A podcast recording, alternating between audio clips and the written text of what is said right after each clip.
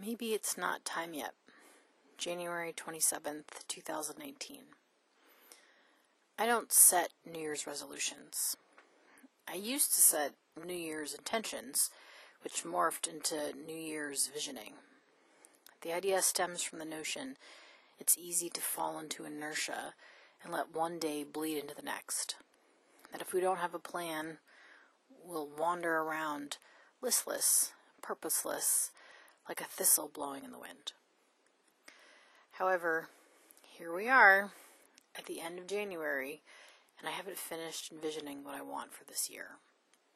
I feel loads of pressure to get it done this month, as if January is some magical time of year that leads to wish fulfillment, or as if January is the last call month, and if I don't create a roadmap for the year in January, somehow I'm doomed and none of my dreams will come true. That I'll never change certain aspects of myself and my life. I know many people feel the same way because I've seen comments floating around on Facebook and Instagram saying things like, January was my trial month.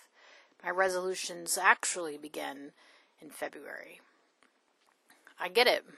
I feel the same way. And I'd like to point out here not only can change happen at any time, but also we can start over at any time. I could start my day over at 10 p.m. and I could commit to something new on December 28th.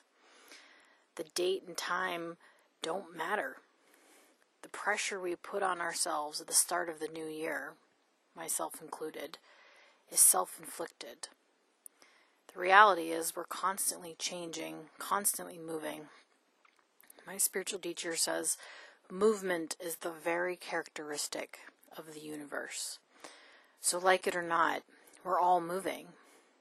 And the reality is, the movement or change doesn't often sync up with the calendar. That's why most people don't stick with New Year's resolutions. We're trying to make a change starting on January 1st but maybe we're not actually ready for the change yet. Maybe we're trying to force something. What I know to be unequivocally true in my life is change happens when all the elements sync up. When internally I'm ready and externally the world is ready too. For instance, I may want to travel through outer space, but until I train as an astronaut or someone builds a spaceship for private citizens. That's not going to happen. Sometimes our inner motivation hasn't lined up with the outer world yet, and that's okay. That doesn't mean they never will. Sometimes what's required from us is patience and acceptance of what is. I dream of a world where we realize change often doesn't sync up with the calendar.